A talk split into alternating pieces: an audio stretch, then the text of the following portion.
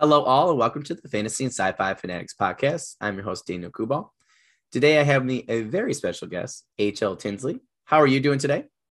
I'm good. Thank you very much. Thank you for having me. I've been very excited to come and talk to you. Yeah, yeah. Like like I said, and uh, you know, I've said in a couple. I think I said it in DW Ross's too uh, last week. Uh, you know, like between you two, like I just got blown up by everybody. They're like, "Oh, I'm so excited that you know you guys are having them on." I was like, "Yeah, me too." I was like, so it was really cool. It felt like you know, I was like, felt like a big game. You know, like I'm going to. It was very exciting. So I was very excited to have you on. Um, I know the first time you know schedules didn't work out you know you were in the middle of writing and it's i definitely understand like how that is so i had you on my second round that's why my friend he's like you always got to go back for round two or three you never know with people's schedules so i was really glad we could have you on today and we can start right in with that first question um what has your writing journey been like up until this point um that is a really good question that i get asked by just just random people ask me that oh, and that's cool. I really struggle to answer it because I feel like my writing journey hasn't specifically been a writing journey, so to speak. I think it's been more of a creative journey for me. Oh, cool. So I know for a lot of people when they they write it's because it's something that they've they've always wanted to do and they've known from a very early age that writing is a path they want to follow. For me it came a little bit later. So I have always been a creative person and I've always been involved in arts and theatre and writing to an extent, but not necessarily as, you know, an author, a novelist. So I originally started out in theatre. So I was a theatre club kid uh, and I used to do script writing and I had a little group of friends and we had a little comedy troupe Oh, where cool. we used to write comedy sketches, um, which probably weren't that funny, but you know, when you're 12, 13 years old, but they, they were hilarious. Um, and yeah, and I, I always kind of dabbled in different things. So I'm always someone that has a project on the go. I'm always someone that has something planned. So either something to do with art or creating something. And I think it was just a natural evolution for me. Mm. But there was always with writing, I think, something that was holding me back in terms of like the confidence I had in my abilities and also just my attention span is pretty poor a lot of the time. So um, you know, it's kind of a running joke between my friends and, and people I work with that I am somebody who always has a project on the go but never actually finishes them. so it tends to be that I'll start something, get other people involved, and then they kind of have to remind me that I actually need to do the work. so, um, but yeah, writing it was almost like an epiphany for me in terms of starting to write kind of more stories. And i actually started in blogs. Um, Oh, i cool. started writing um, kind of like a semi humorous blog about um, unemployment and recruitment. Um, i'd i'd just kind of come out of a job. I got made redundant and it was kind of like an outlet for me Mm. to talk about not only my own situation but also some of the things that I wasn't happy about in terms of the system that we have here for supporting people and getting them into work and education and training. So it kind of started out with that and then grew. And I um, ended up writing my first novel. I think after I'd, I'd come out of this this job that I'd been made redundant from, and I realised that this was maybe the fourth time in my life I'd you know, given several years to a job that I didn't really enjoy, it didn't appreciate me. Um, and I wanted to just take a chance on doing something that I'd always been too afraid to do. So, yes, I, I sat down like six weeks I took to write my first novel. I was writing Wow. like 18 hours a day. wow You know, it's just, I, I think I lost all feeling in my fingers at some point. Like, I didn't speak to my family. Um, but it just felt like it was just something that I'm sorry, my chair keeps automatically Oh, spinning fine. around. we love familiars on the show so it's fine Um, so yeah, you know, I, I sat and wrote this story, and it was like there was this this thing in me that had always been there, um, and just suddenly fell into place. And for me, writing is the thing that has felt most natural for me. Um, it's felt certainly like something that had to happen at the time that it did for me to be able to fully commit to it. but I'm so glad that it did. And now it is literally my whole life. I'm so fortunate. I, I write for a living. I write as an author. Um, I I write blogs still. So it's you know it's it's 90% of my life now, and it's just it's a fantastic journey, but it's certainly not been the most linear. it's definitely um my friend. He was like um, I'm, we were both history teachers, and um he's really into nautical history in particular. He's like, yeah, I like like to just think of my writing journey as like I, I got blown off course and back and yeah, it's I definitely understand that. I didn't know that you did blogs though. Like I, I don't know why I didn't know that. So that's that's really cool. I definitely gonna have to to check that out. And your first one sounds really interesting and I don't even know if I would be able to find it anymore because when we oh, go back cool. a few years. But um, yeah, I've, I've maybe done about two or three of my own and then I also blog for other people. So like, oh, that's cool. I do a lot of work for like games companies oh, and like cool. pop culture, so things like that. So yeah, it's just kind of it's grown from there, really. Yeah, it's funny because I was reading someone's um, review and analysis of uh, We Men in Ash and Shadow, and I, it's funny where you said like you know like like the system, right? And you didn't quite like it, and it's just so funny because that actually I was like, oh, it's kind of like a director's cut because um, that's what one of the things that he was saying, you know, that like he felt like that, you know, you were saying and trying to point out, you know, that there were different things wrong with the establishment in certain ways. And um, he, I, he very clearly felt that come out, you know, in book one for you. And that, that, and I, it was interesting, you know, cause I was having you on this week. So I, I read it and it was, it was a really good article. Um, but yeah, like I, I could definitely see where, you know, that, that inspiration came from, I guess. And, he was telling me because you know we're both teach history, so he's like, "Yeah, this is really cool," and you know, I'm like, and I, you know, and the I, the gas lamp fantasy actually makes more sense now because I feel like that, you know, that type of, you know, um, London-esque, you know, gas lamp fantasy. You know, I feel like a lot there. You know, it's it's very similar. You know, just the industrial revolution and you know a lot of those like types of problems. So I mean, I think that makes I think that's a great setting for you. I guess is what I'm trying to yeah. say. I think it, you know, yeah. the kind of things that you were thinking of, it actually makes a lot of sense now. So that's that's really cool. that's yeah. Awesome. I mean, I think for um, for me, I I mean, I try to be really careful because um, obviously, you know, it's you're kind of veering slightly into politics then. But I think what I do is I tend to take a lot of interest in kind of the social um, mm. side of politics. So yeah, not necessarily from like you know the top levels, but from kind of like the grassroots. Um, and I think that does probably come across in my writing. Um, but I think a lot of it is just because the the area that I grew up in, because I am, um, I mean, I'm kind of technically uh, Midlands in the UK, but okay. I definitely would consider myself to be more of a northerner. Mm. Um, so it, it's you know it's an area with a really rich history of um, you know you've got like the mining culture and the industrial culture. So just from looking around the environments I'm in, I can see these massive kind of cultural and economic shifts that have really inspired the work that I do. And kind of even now, how things that happened in that time period still influence us. So it, it was yeah. really the first time you were looking at bringing the class divides together and, you know, looking at things like unionization and industrialization and even just like being able to have steam engines and, and mechanical intervention. So it's just it was such a colossal shift in the way that we used to live. So yeah, yeah. It, it just it fascinates me endlessly. Yeah. It really does. Well, it's funny that you said that because I'm actually teaching. We're actually teaching industrial uh, second industrial revolution right now, and actually kind of both um, because of the pandemic. So we have to like connect, consolidate. But it's funny that you said that because I just mentioned that to my kids on Thursday because we were talking about like what the real issue was, and when you're thinking of like you know in terms of you know, going from, you know, a mainly predominantly agricultural society, like for us here in the United States, like literally since the start of the country, literally up until like it was like 18, like 70, you literally have, you know, almost 80% of our country was farming. And then all of a sudden by 1890, you're talking like, you know, 51% of people are now living in a major city. And, you know, it's it's really almost like a like a primeval shift, right? Where Absolutely. go from this. You know, I mean, it, it, I don't think a lot of people realize like really how big of a shift it was. You know, and you got this this way for what like, you know, like almost like 9,500 years. you know, and then all of a yeah. sudden you're you know, in in 30 decades, you know, really you're in like I would say like 48 years, you have a complete shift in almost, you know, 65% of countries, you know, all over the world. It's like it really was.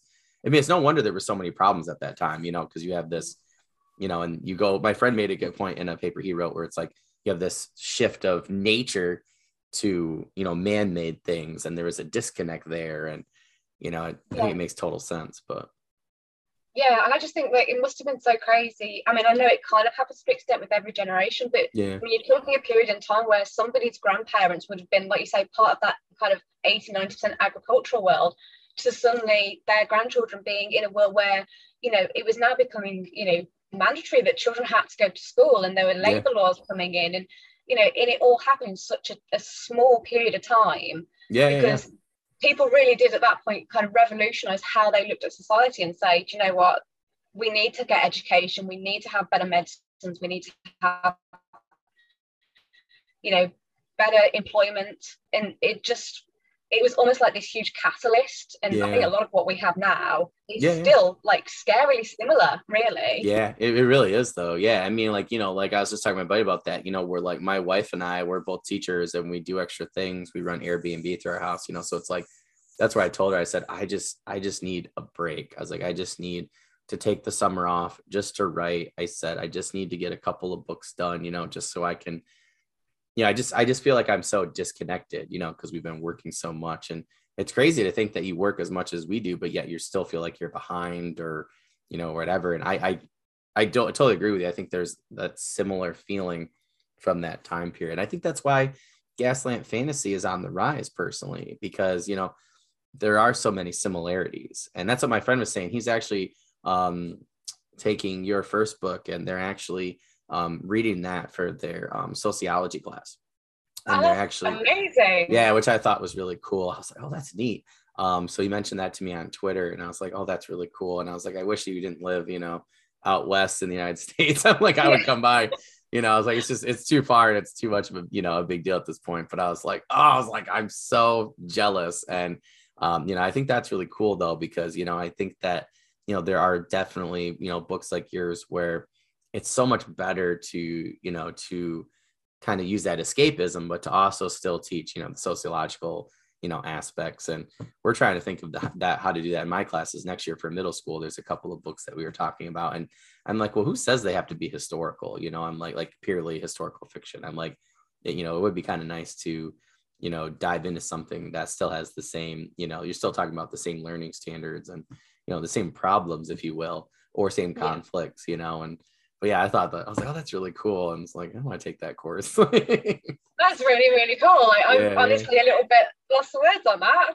So yeah, yeah was cool. amazing. Yeah, it was really neat. I told him I was like, now I kind of want to teach at the local community college just to just to do that, you know. And that's what he was saying to me because um like he was English and I so I'm like history and studied it my entire life. And you know, people just asked me recently um at a Comic Con, they're like, well how does that influence you? I said, well, it influences you in so many ways. I said, people think it's all about fighting and battles. I said, but really it's like what we're talking about, right? It's that, that mm-hmm. change in, you know, human scope. And it's crazy, right? Because you have what, 18, like 90, you know, people are trying to figure out how to fly. And then by, you know, World War One, it's like we're killing each other with flying machines. And it's like, I don't yeah. think people realize how big of a jump that was. Like you have a bicycle plane, and then all of a sudden, you know, by World War II, you have some of the most sophisticated flying machines, you know, within even a four, you know, four year period. And it's like the the industrial machine, it's just like it's no wonder it hasn't slowed down, right? Because it just yeah, it just keeps chugging along. But I like how you know you have taken that setting and you know done a lot of really cool things. Um, it was interesting when you know people were telling me, I was like, oh okay, I was like, well, I get this, you know, and I feel like your cover too, just like really you know, says a lot. Title too, you know, and when they were telling me more and more, I was like, stop. I was like, I haven't read it yet. I'm like, I'm like it's on my list this summer. I was like, don't. I was like, because somebody said something to me. I was like, dude, that was such a spoiler. I was like, why would you do that? He's like, you'll forget because you talked to too many authors and books. I said, no, I didn't forget. this is, I, I, I have to be so careful because I am so bad for spoilers because I see, I talk to people and I, I try kind of get into the conversation and then I just think, oh my God, I said something I shouldn't have. So I do have to kind of catch myself on on those.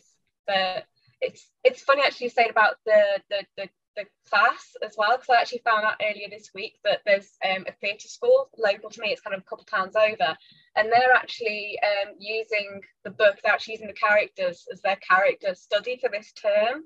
So That's I've cool. kind of had, been in touch with one of their teachers, and she kind of dropped me a, a message and said, would you mind sending us some additional material? So like character building oh, material cool. for, the, for, the, kids. So i said yeah absolutely. Like i'm i'm so pleased to do this but i will only do it under the stipulation that i can come to the theatre with like a trilby hat and dark glasses on you know and just kind of incognito so i can watch the show. She's like yeah yeah yeah come watch it come watch it. So that's oh, going to be a lot of fun.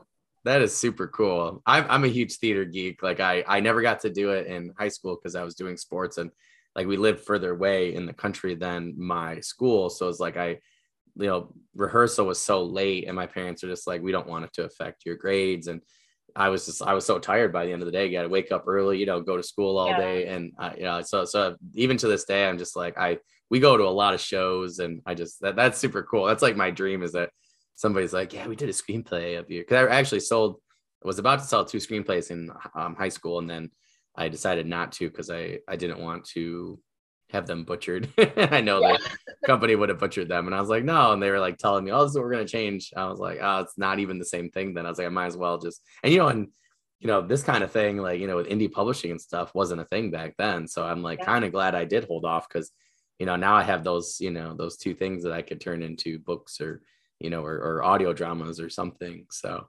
Yeah. yeah but that's super cool. That's like my dream. that's awesome. It's, it's one of those crazy things, you know. You talk about the writer journey. It's just something that you know. If you'd said to me like two, three years ago that yeah. you know students are going to be using something I've written to do character development and stage plays, you know, I, I wouldn't have believed it at all. But it's just it's such a, a nice, like, it's kind of very gratifying. Yeah, to, yeah, totally. To, to hear that, so yeah, it was very cool. Yeah, that's super cool. I'm so jealous. but I could, I could, you know, and that's like my friend um a couple weeks ago, just randomly passing, um, he was like, Yeah, this should be like like a screenplay. He's like, this should be like a play, or like he's like, I want to see this on stage. He's like, I need to see this somewhere. He's like, he's like, Can you can you tell her to get a hold of Netflix, please? I was like, I'll pass it along. I'm like, I don't know if I can do anything. I'm like, but I will. I'm like, you know, it's like, but yeah, I was like, you know, the more I was reading reviews and stuff to, you know, um, and just blogs, you know, to kind of prep for this interview, I was like, that would be really cool. I feel like yours and Crystal's both would be so cool just to, you know, to physically see, yeah. like, you know, and but I feel like the right people would have to do it, you know, to really get I feel like Gaslamp has to be done a certain way. And, you yeah, know, otherwise definitely. it like totally misses its, you know, mystique. I can't remember if it was like what was it the Carnival Row one with mm-hmm. Orlando Bloom? Like that one, I felt like they did a really good job. Whatever that show was, I was watching for a while. Yeah, I know what you mean. Yeah, yeah I don't yeah. think I've actually watched it yet, but I know the one you mean. Yeah, it was good. I watched like the first. I have to go back to. I watched like the first three episodes, but I was like, that's totally like gaslight, like verbatim. And but yeah, I've saw I've seen a couple other ones where I was like, uh, not so much. But that's like urban fantasy too. I feel like urban fantasy has to kind of be, you know, done a certain way, and if not, then I feel like the two genres are very similar in that way on the big screen. But yeah definitely. Yeah. I think one I get quite a lot is uh, Peaky Blinders. Oh, so, yeah. you know that would that would be the dream for me. If, if the, the people behind Peaky Blinders could take it on, then you know that, that would, would be so cool. that would be good. Yeah, that'd be awesome.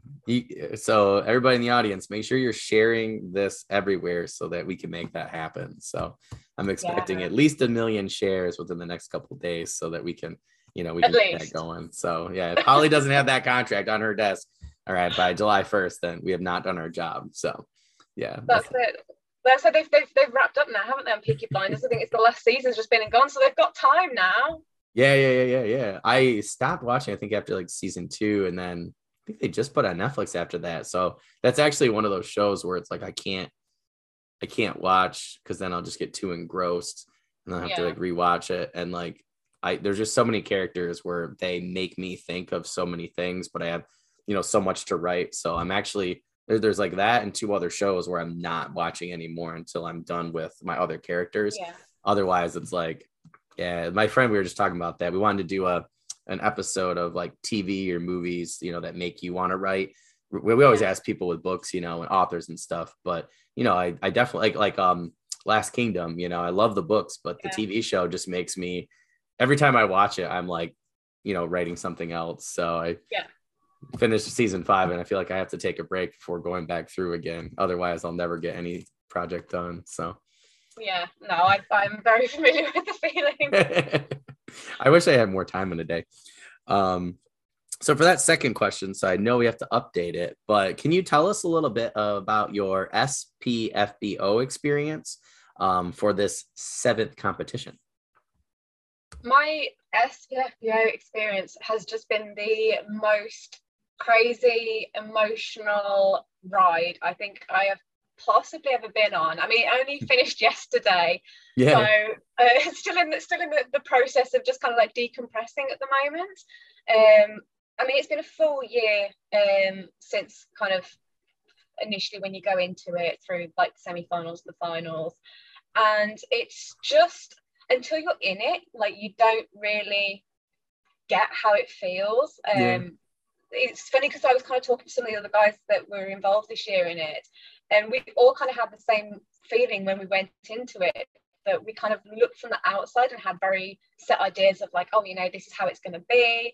Um, and to an extent, obviously, it, it is. Um, but I think it runs so much deeper than you realize. I mean, I literally feel like I've got SPFBO blood in my veins now. because it just kind of becomes this part of your, your life and especially you know the people that are in it with you as well um, especially the point of, of being the 10 in the final group um, because you know it would be so exciting and, and, dramatic if i could say that we were all intense rivals you know and that we all hated each other but the absolute opposite is is true. Um, i kind of knew a few of them before going into it um, but now all 10 of them are just people that you know i have so much fun with and so much respect for not just as writers but as people as well and the support that kind of I've had from them has been amazing.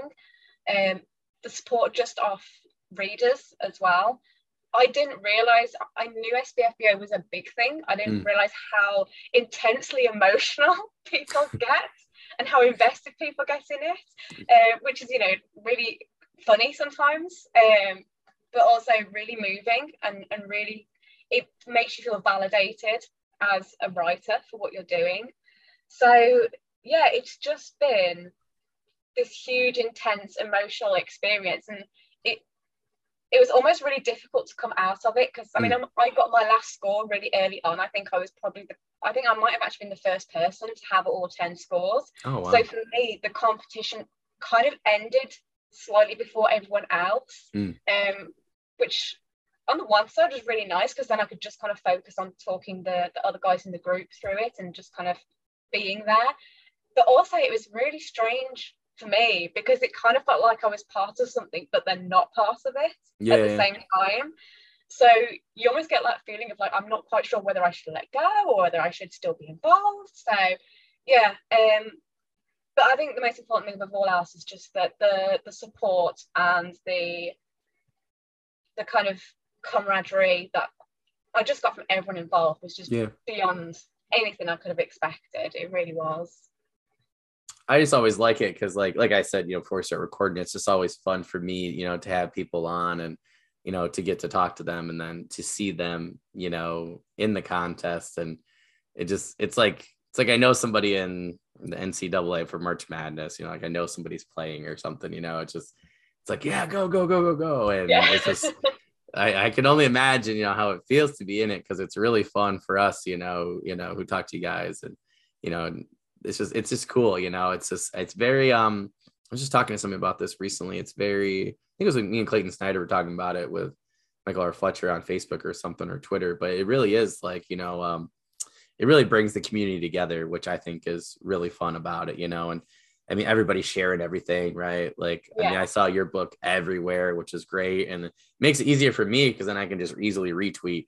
Um, because I feel like, you know, especially with the algorithm now, it makes it kind of hard. And you know, with the contest, I feel like it just makes it easier because you just see the hashtag everywhere, you know, and then if somebody, you know, yeah. tags you or something, you know, it just, it really does make it easier for us to help you, you know, and everybody else who's in the contest get more eyes on your books, you know, and I think that's just the, I think that's personally like the coolest part of it, you know, and that like, you know, like somebody could put a book one in, you know, or a book two or a book 10, you know, and just depends on, you know, you know whatever book they wrote that year you know gets in it's just it's super cool and it's interesting to see like the i don't think fallout's a good word but you know where things settle yeah. you know and just even i think yeah. even just to get a sticker you know to be able to put finalist or whatever i i love seeing those you know when particularly if i saw someone's book previously but then now they get the sticker you know they can put it on there that just you know that to me yeah. that's just really cool it's just a you're in the club you know so to speak like even if you don't win or whatever you know that's just it's really cool so yeah, that's it. I mean, this is just not something that a few years ago I ever thought I would be able to sit and say, you know, I have an SPFBO finalist sticker on on my book, you know. Um, and I think you're right. The the kind of like say fallout's not the right word, but I can't think what the word is at the moment. Yeah, yeah. But I think the just what you get out of it is mm. goes so beyond what you think it's going to be. Um, I mean, for me, what really kind of moved me was when when you get you know a bad review for SPFBO, and you will, you know, it's in, in it's an inevitable fact of what we do is that not everyone is going to like your work or what you do, and that's kind of the purpose of the competition is for you to find the correct audience. But when you do get those kind of rough reviews and you know the lower scores, is just the messages that you get off people, off readers, other writers. You know, it was it almost got to the point where I, I felt like I had to say on social media, like, guys, I'm okay, I'm fine. Like, don't don't have to worry. you know, and it was just so unexpected. You know, I, I didn't think people would take that much interest, not just in me as a writer, but me as a person, and actually mm. reaching out and saying, you know, are you okay? Like, are you coping? Um, it was just, yeah, really kind of humbling.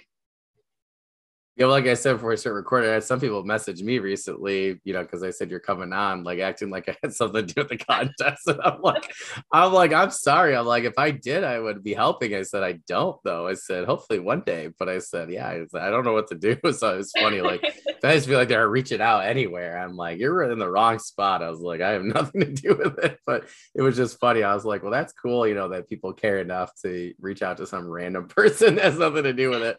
And I, I, I need to go back and like screenshot the conversations. I was just like, yeah, no, somebody commented on something for me. I was like, I'm sorry. I don't, I think it's because I share so much, you know, so many yeah. of the contest things, you know, I'm, I'm like, no, I'm like, I told one person, I'm like, I'm just trying to help people get their stuff out. I was like, it's a retweet button. I'm like, I'm going to retweet every single, you know, person that, you know, I've talked to or like, or that's in, you know, fantasy sci-fi, or even if I just think they wrote something great and they're, you know, it's fiction or whatever, nonfiction. I just, know, I was like, nope, just trying to do my part. I was like, don't have any part of that. So I just, I, I laughed so hard. And somebody did it for another author too. They were so mad at me. And I was like, I didn't do anything. it's like, I just, I was like, I just interviewed that person about their, you know, being in the contest and stuff. So it was really funny. But, but yeah, it's interesting. I do agree. it, it is interesting. And I like it because I think you're right. I think it does, it humanizes authors, right? And it, you know, and we do want you, you know, to succeed. And I think it really, I don't know if you saw it like two years ago, right when your first book came out, but like around that time, but like everybody was trying to decide if, you know, authors were enemies or friends.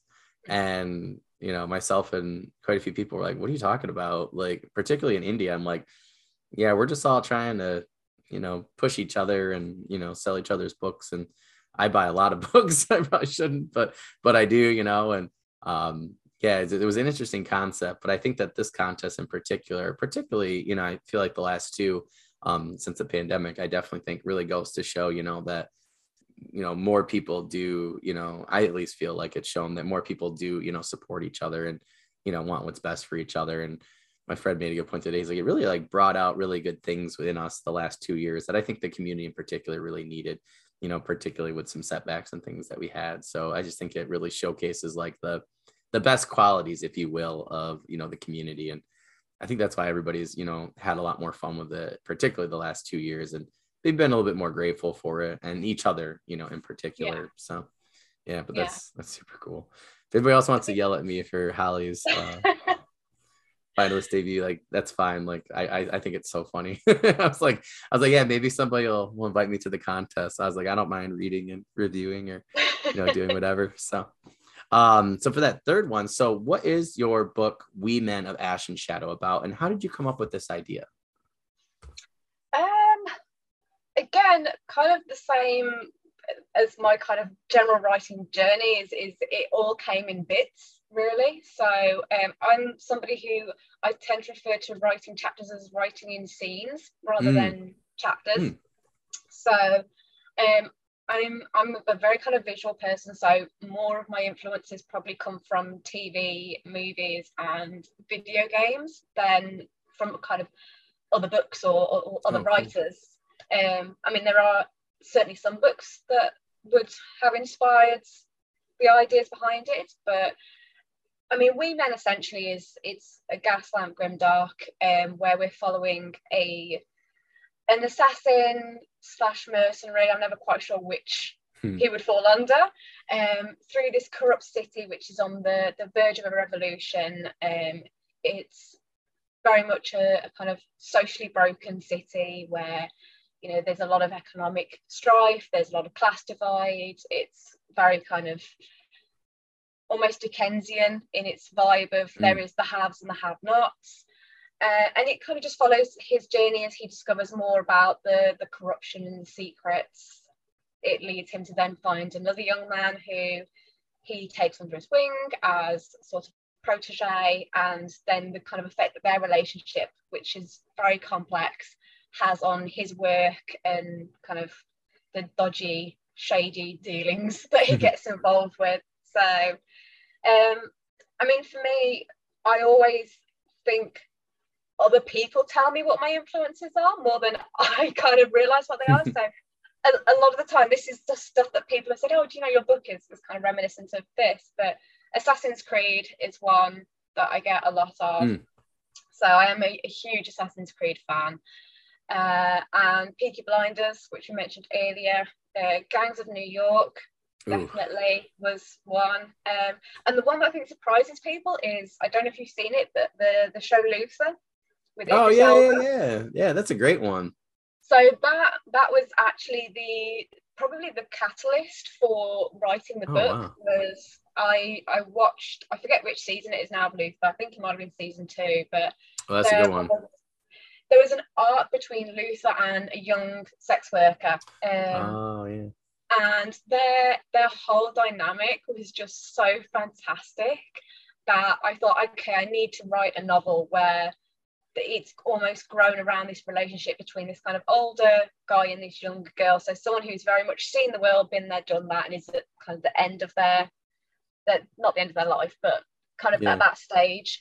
Um, and then kind of someone who's just coming into the world and sorry my chair's on the move again and just kind of discovering who they are so i i kind of took that idea and i wrote um, one of the scenes from the book which is where uh, vanguard and kana talking in the bathroom and it's kind of the basis for their relationship and everything really just grew around that so yeah, for me, there was never a, an intention to write a, a, book with, you know, this is the plot and this is going to be the beginning, the middle, and the end. It was always about following these characters and kind of where their relationships take them. So, mm. and I think that's what a lot of people kind of connect connect yeah. with. So, hopefully, yeah, I've done that justice. yeah. Well, I mean, I, uh, the thing that I've seen the most, you know, in terms of reviews, or the the things that people talk to me the most is about your characters, you know. And I'm kind of surprised that the the number of people have talked to me recently about this, the, you know, the the world building, um, you know, compared to because I was like, oh, that's really cool, you know, like I love great characters, and then, you know, recently I just feel like it shifted where people are talking to me more about world building for, you know, particularly book one, and I'm like, okay and you know from um you know somebody that talks to a lot of authors and readers i'm like that's interesting. Um you know that people you know usually you have one or the other you know or yeah. and so so that that to me is like really interesting. So I, I feel like you know that really you know showcases what you've done really well personally and that has really intrigued me um more for book one on has moved it up you know on my tbr pile like that's the kind of thing where i'm like oh that's interesting you know? And I, I love um, you know reader community feedback and you know in particular um, you know like I've seen quite a few reviews I feel like in the past like I said for character development but yeah it's just it's interesting to see now people you know maybe it's because people are going back and rereading you know I think is yeah maybe. It's just it's interesting to see trends and stuff like that for me. I just think it's it's very interesting. But yeah it's clearly um like one of my friends was just like He's like, yeah, you need to read this book right now. He was like, you need to stop writing your book, and that's what you need to do. And I'm like, well, I said, I'm a little burnt out on reading right now. I said, you know, between, you know, trying to fix a draft and all these things. And I was like, and, you know, I was like, I was helping people out for a little bit, reading some of their, you know, things, not editing, but, yeah. You know, I had a lot of people last summer in particular, Paul be like, hey, can you read this? And I'm like, okay. I'm like, you know, and I'm like, I don't know why you like want my opinion, but I'm like, sure. Um so i did. So i just i felt like with everything it was just like it was crazy. But i told him i was like i just need a little bit of time. And then i'll do it. I was like i had some people ask about like reviews and stuff. So i'm going to start reviewing this summer too. So it's high on my list i promise everybody. So but i'm really anxious. I, I like to also wait because i like to talk to authors who i haven't read before in particular because like hearing i don't know how to explain it, like hearing things you say and then reading your books to me i learn more that way. Um yeah. and i enjoy i enjoy them far more. It's almost like a movie trailer you know before seeing the movie. Um you know just it's more anticipation you know and i'll be like oh she was talking about this and that happens here you know and it just i just have found it it had such a better experience for me so i'm actually when i have been reading i've been reading you know some people that I had earlier, you know, for this season, like Clayton Snyder.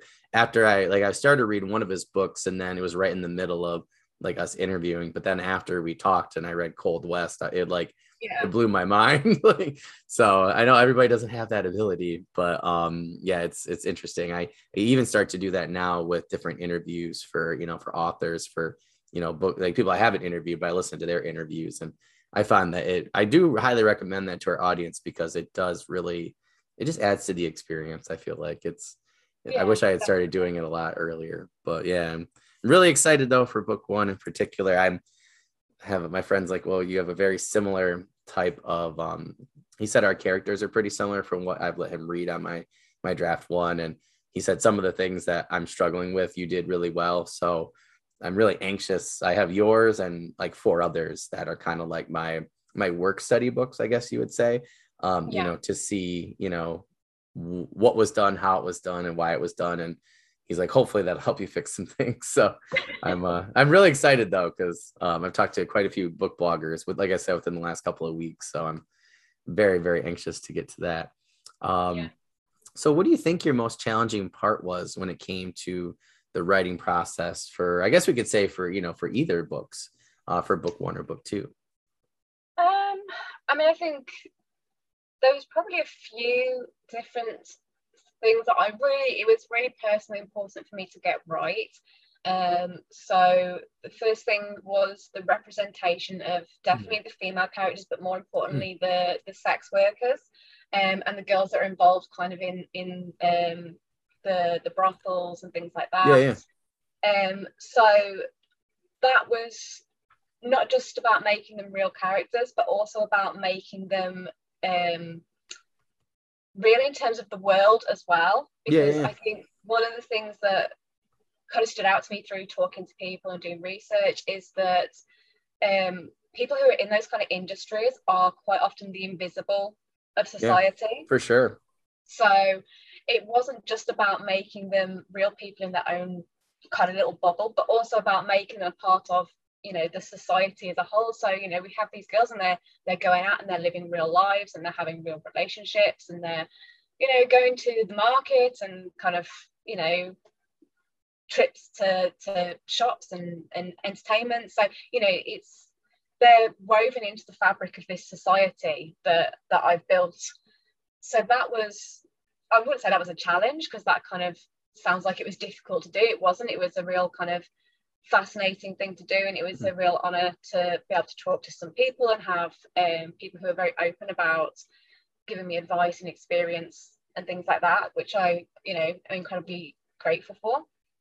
The other thing as well is the the mental health aspect as as well of some of my characters. Mm. So I've never shied away from the fact that um, you know Vanguard, my main character, he is kind of very much uh, still suffering from this PTSD that mm. he has.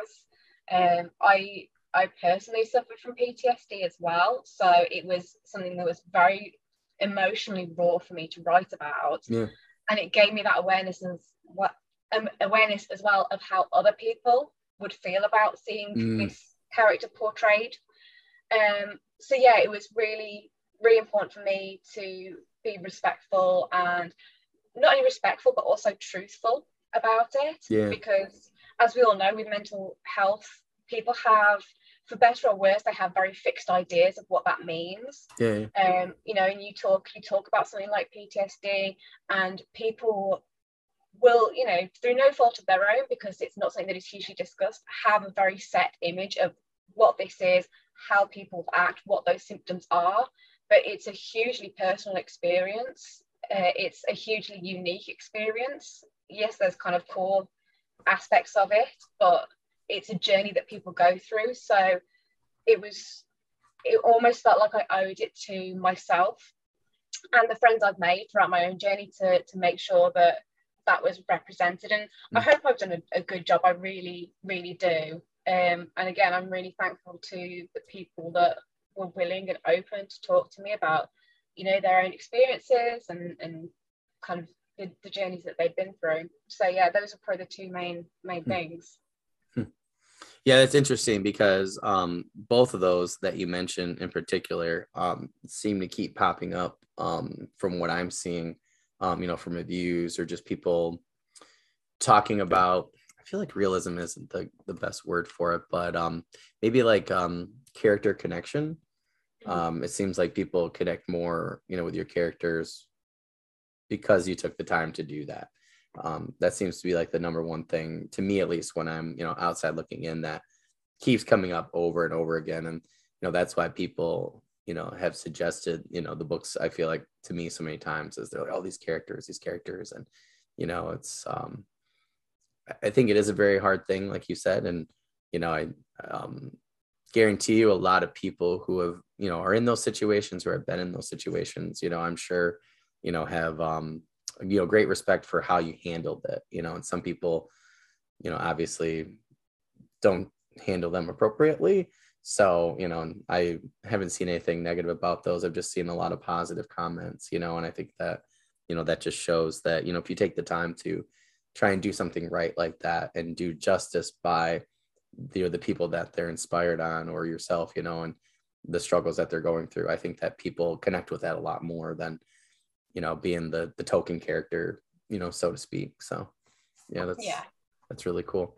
It's interesting when you're saying things because I'm like literally thinking back to, you know, actually one in particular, like somebody on Twitter like shared their review. So it's it's making sense to me now, you know, why people have reviewed it. It's like, oh, that's really cool. It's like, oh, that's why they did that. So it's it's really neat. So it's one reason why I do these interviews. So that's really cool. Um, so, like I've said, so I've heard many people praise this time period and your world building that you chose. Um, so, how did you go about building your gaslight fantasy? Like, what what did you? What kind of things did you decide had to be there? Maybe some things that didn't. Like, how did you decide that these were the things, uh, or maybe issues that you were going to tackle um, in this world building, and maybe some things you left out? Um, I mean, the first thing is probably that I never really set out to write Gaslamp specifically. Mm. Um, I actually, I actually, when I first started writing the book, I was probably setting it about 100 years before that period. Oh, wow. Um, So I was kind of going more for like a 1700 to 1800s mm. aesthetic. Um, and then I think it just naturally was shifting to kind of a later, a later period. Mm. So I never really specifically thought, okay, this is the era that I want to use. Um, in terms of like the technology and things, my book runs from between around 1800 to about 1905 in terms oh, of technology. Cool. Uh, which is the great thing about doing kind of alternative worlds is that you can kind of mess with time a little bit. Yeah, yeah, yeah. Um, but yeah, I think it was funny because I, I'm talking to um, Krystle Matar about this because obviously she writes Gaslamp as, as well. Um, and we were both saying that it's almost like an automatic draw for us to that period of time mm. because when we think pain, misery, social injustice, we just automatically think 1800 to 1900. you so true. This is our, our, social economic sweet spot for misery. um, but also, I think it was just such a fascinating time in terms mm. of it was it was almost like the industrial version of the the Renaissance. Yeah, it so, really was. Yeah.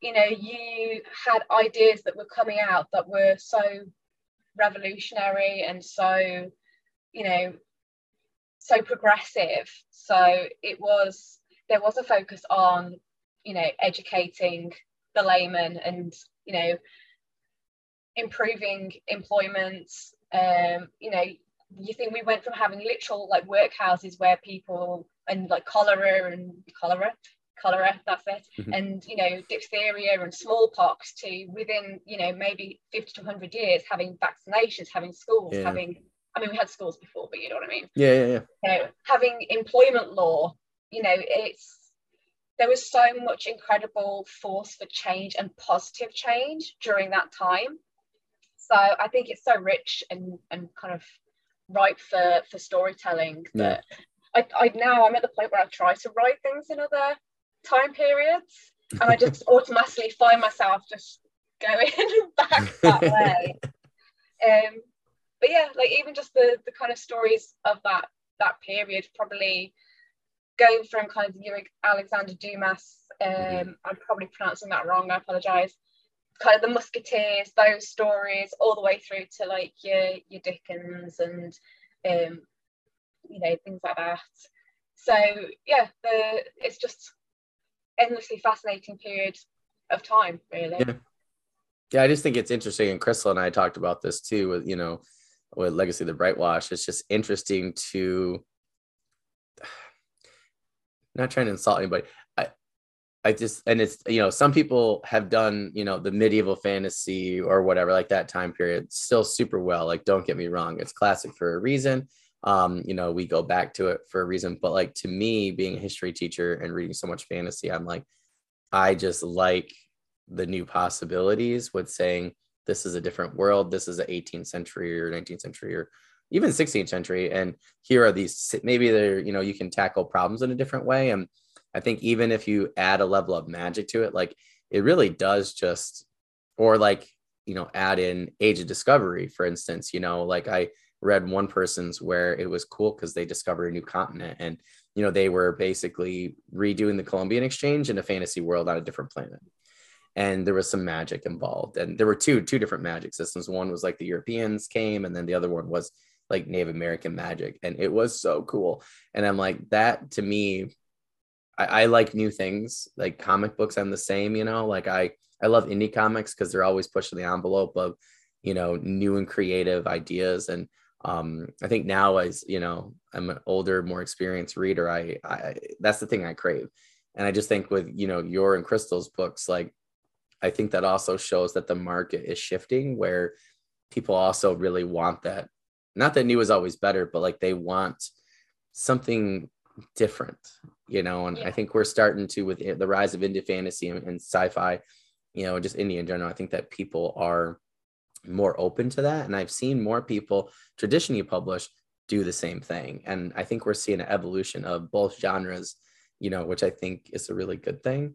And, yeah. you know, a lot of people are blurring this, the, you know, sci-fi and fantasy together um, in a very unique way, much like Star Wars. And I don't know, just it's, it's, it's a, it's a really cool time to be a reader, I think, and, and an author, you know, and I think, you know, both of your books, you know, really um, you know, really speak to that. So I think it, it makes people like me be like, I don't have to do medieval fantasy, you know, I can do this thing. And I just think we're going to get a lot more books out of it if, you know, yeah. the, the trend shifts. And it really makes me wonder, like, you know, what are people going to come up with next, you know? So yeah. credit to you, you know, ladies for, you know, picking something in particular and sticking with it and making it really good. That's why I said to Krystle, it really shows, you know, that you know i think it really shows craft when you can do something new and people like it this much you know it really shows um you know that you know your characters and you know obviously have a lot of skill in world building. Um my friend calls it um what do you call it? Like time period something or other like building yeah. and i was like well that's cool because you know you never I, I feel like particularly last two years with your guys' books you know i don't think many people like myself thought of time period as world building but it really is, you know, and yeah. I think it adds an interesting aspect when you really think about, like you said, like, you know, technology and, you know, and, um, you know, the differences and things like that. So yeah, it's, Yeah, I think um, for me, what's really interesting to see is the correlation between how people feel in kind of the, the social media world and the outside world, uh, mm. in in terms of like where your book goes. You know, I think for for people who write in the kind of period that I do, and, and Krystle as well, is the period was really the first one where it was more about power being shifted into the hands of the hmm. people. Mm. So before yeah. it was always power of the church, power of the crown, yep. and from kind of you know your, your revolutionary period through to you know right through to probably the end of like the the world wars is it was all about taking that power and redistributing it to to the people you know and it was about giving women the vote it was about you know putting in laws to, to protect and sustain people. And i think people are, are relating to that now because yeah. it's how they feel about the world they live in at the moment. So that's been something really interesting to see over the last kind of 12 months or so is how yeah. Gaslamp and that kind of time period in literature has grown in popularity along with kind of the, the outside world and how they feel about their own situation. Yeah. Yeah no yeah i think you're totally right yeah i think i think you're going to see still a still a huge increase in that. Yeah uh, probably. yeah i don't definitely don't see it slowing down at all. Um so when it comes to your character development how do you go about yours? Do you you know some people pick somebody they know some people like myself see a really amazing painting or illustration of a character and then start to visually you know put that character together. Um so what what's like your overall process? Um i mean i think i i don't even know if i have a process to be mm. honest because i'm one of these people that characters tend to come to me fully formed. Oh, so um they may slightly kind of change a little bit um, and inevitably as they grow their, their kind of personalities will evolve. But in terms of you know when i first thought of of vanguard and who he was he was he was literally a fully formed you know adult man with with a history and a past and where he came from i have no idea. He just kind of popped into my brain and there he was. Oh that's cool. Um, but I think certainly in terms of visually, I do take a lot of influence from video games. So um, again, for me, Vanguard was all, always kind of how I imagined um, Arno Dorian to be. Mm. Um, later in life. So oh, that's I interesting. I mean, Vanguard's in his mid 50s, so obviously, you know, he's getting a little bit uh, soft around the edges and he's kind of lost some of that athleticism that he would have had in his heyday. But you know, it's still in good nick, it's fine. Uh, so yeah, so there was a lot of influence from that. Um, there's like little kind of nods to to the character of Arno in the book, oh, which cool. uh, I don't know if anyone else would notice them but me, but you know they are in there.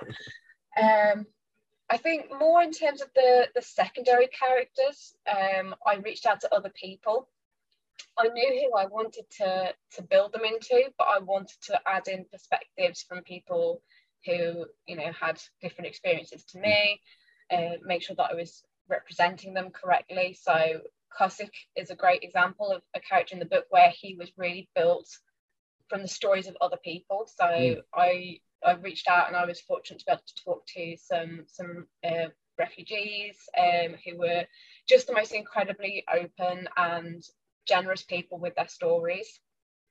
So I took a lot of what they told me uh, and kind of wove that into just little actions that the character would do.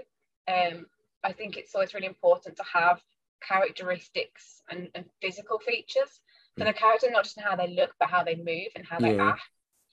Um, I I've got this obsession with repetitive actions as well. So if characters have like I have one character who is always eating fruit, hmm. like all the time.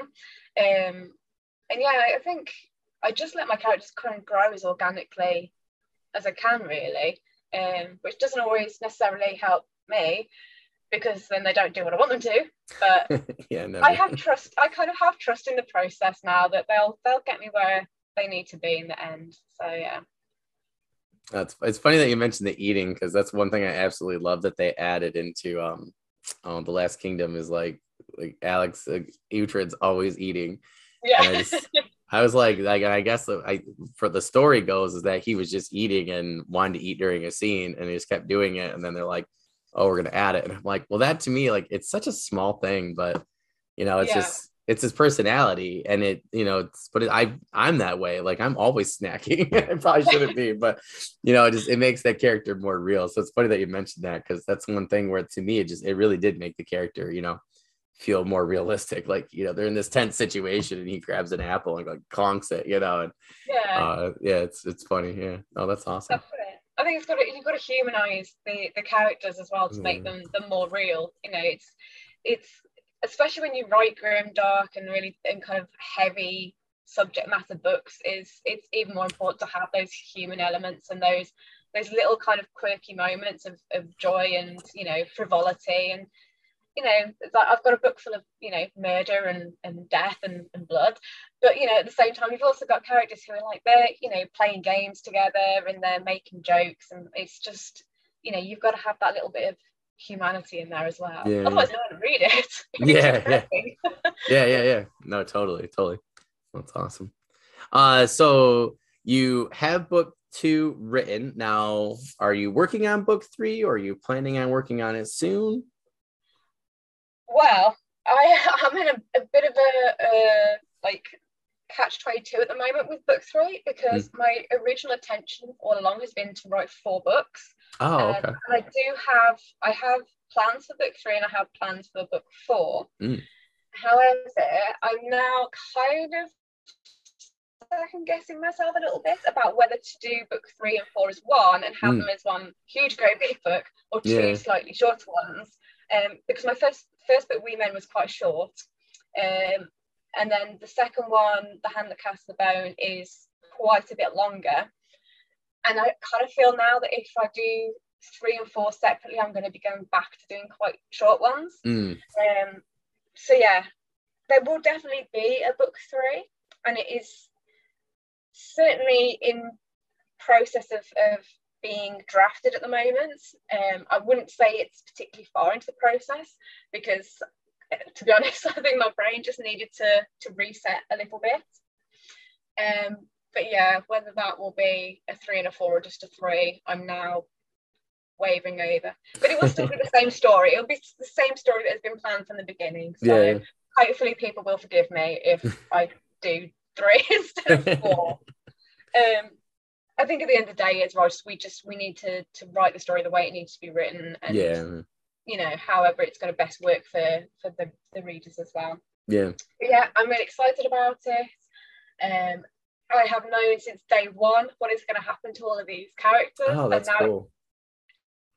now it's actually happening. Um, I do feel very emotionally invested in it. Yeah. Um, I'm, I'm not somebody that cries at all, but I think I, I, I got to the I got to the end of the second book and I almost had like this kind of emotional release where I was like, oh no, now I know what I'm going to do for book three and I'm not ready. that's so so. So yeah, um, I need to get over that first and then Yeah. I can I can properly write it.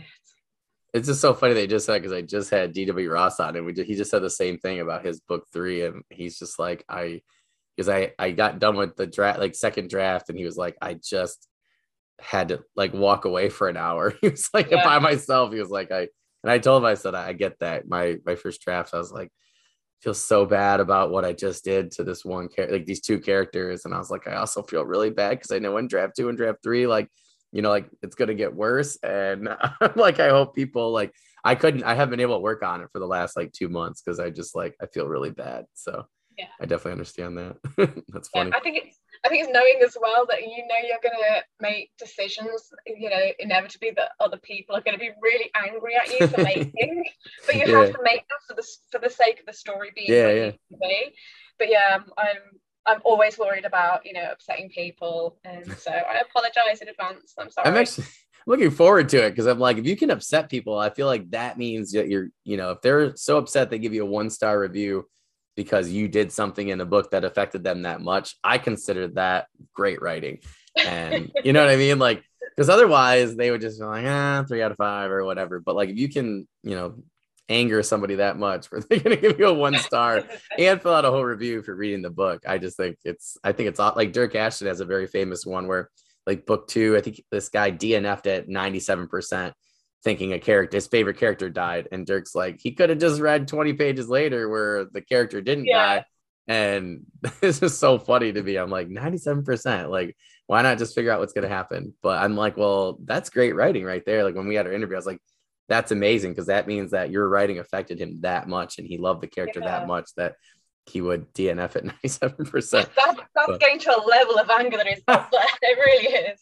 I told him, I said, that's my goal now. Like that's my goal for book two is to anger somebody so much that they get to 97% in DNF. Like he's like, that's a pretty lofty goal. I'm like, but I think I yeah. can do it. particularly, particularly after what I've done to some of them in book one. Um, yeah, that's awesome. That's really funny. It's also funny that you mentioned, you know, like trying to decide between three and four books. I feel like a lot of people have. I, I've I've interviewed so many people lately who have said the same thing. You know, like they, you know, are not sure if this should be three or four. You know, some people have consolidated. Some people have, you know, expanded. I had somebody who expanded to a book five the other day, and I was very surprised. And you know, they're like, yeah, no, I just they're like, I spaced it out this way, add a little bit more here, and then you know, read it. I was like, wow, I was like, that was a lot of work. But you know, same thing you said, you know, just trying to get the story told, you know, the the right way. Yeah. So yeah. Definitely. Yeah, that's awesome. thing about, about being indie as well, and, and you know, being self-published is that you do have that that amazing power to to change your mind whenever you want to and, and make new decisions. So yeah, yeah. you know, definite bonus. Yeah, yeah, yeah, yeah. No, totally, totally. Oh, that's awesome. Uh, so for that last one, uh, so any news, updates, promos, current projects you'd like to share with us? Talked a little bit about you know book three. Anything else you got going on right now? Uh, like I said, I've just brought out um, book two, so I'm going to get a little plug in for that while I'm Perfect. here. Um, I've also literally, I think about two days ago, the audio book has come out for book two. Oh, that's well, cool. Must have missed which, that. Okay. Um, is narrated by RJ Bailey, who did the first book for me, who is just a phenomenal narrator. And awesome. Yeah, yeah. Literally, I think he's becoming like the biggest like indie author narrator out there at the moment. Yeah, yeah blown up on social media, which yeah. you know justly so because he's fantastic. Uh, so yeah, so really happy that that's come out. Um, book three, as I say, is in early stages, so it is being worked on. Um, I also have a project that I'm going to be working on probably over the next 12 to 18 months, which is um, an anthology project. Which oh, cool. at the moment I am not at liberty to discuss too much, purely because um, I haven't asked the other person that I'm working with if I'm allowed to. So I should probably check in with them at some point. Um, but yeah, really excited to be involved in that. We're going to be diving into dark fantasy with a with kind of a horror flavor to it. Oh, cool. Um, we've got a load of amazing authors on board with it. So we have 12 authors at the moment who are going to be contributing. Oh, cool. And it's just going to be a, a mixture of, of, artwork and graphic novel and short stories. And yeah, it's going to be a really, really fun thing to work on. so yeah, cool. that's that's what I've got going on at the moment. So Oh, that's awesome. I didn't I must have missed audio the the second book for the audio book uh, coming out. I I know it's crazy 2 weeks for me. Uh, so I'll make sure that uh, we get that link in there. That is super cool. I know a lot of people that will be very excited about that. So that's awesome. All right. Well, Holly, thank you so much for coming on again. You know, congratulations, you know, for for getting so far, you know, with the contest. You know, I know it's very nerve-wracking and, and stressful at times, but we were also excited, you know, to uh, in the community to, you know, to see, you know, your book do so well and, you know, um, hopefully in the future, right, and can go all the way. So that'd be that'd be awesome. It'd be really cool. Um, like I said, I'll email you everything. Just want to remind our audience, you know, make sure that, you know, you go into the description anywhere where you are watching or listening to this. By the time you listen to this podcast, it will be on Apple Podcasts. Um, so make sure you do that. Go to um, Holly's website. So make sure you go buy her books because that's why we're here. And thank you so much for listening. And Holly, thank you so much for coming on. It was really fun to have you. I got quite a few notes here and things to think about. So um, it's always always helps me for my Sunday writing. It's the best day of writing me for me for a reason. So I want to thank you for coming on. And if you have any, you know, anything else you want to come on any other time, any other news or anything like that, or you just want to come by and chit chat, I will be inviting people for some panels and things. Um, so I'll be sending those email you know, emails out soon. Um, we're gonna do um, an all female author cast um, as well as just some different world building things like that. Um, Gaslamp Fantasy, Krystle had asked me to ask you um, to come on. So hopefully we can get you two on along with Emily Inkpen. I'm looking to do one more um, female author for that one um, for Gaslamp. So if you know anybody, let me know and we'll have a, a really fun day doing that at some point um, soon in the yeah, summer. That so great. yeah, I'm like really excited for that one. I'm like like ready for that one. It's already... gonna be chaos. You already know it's gonna be chaos.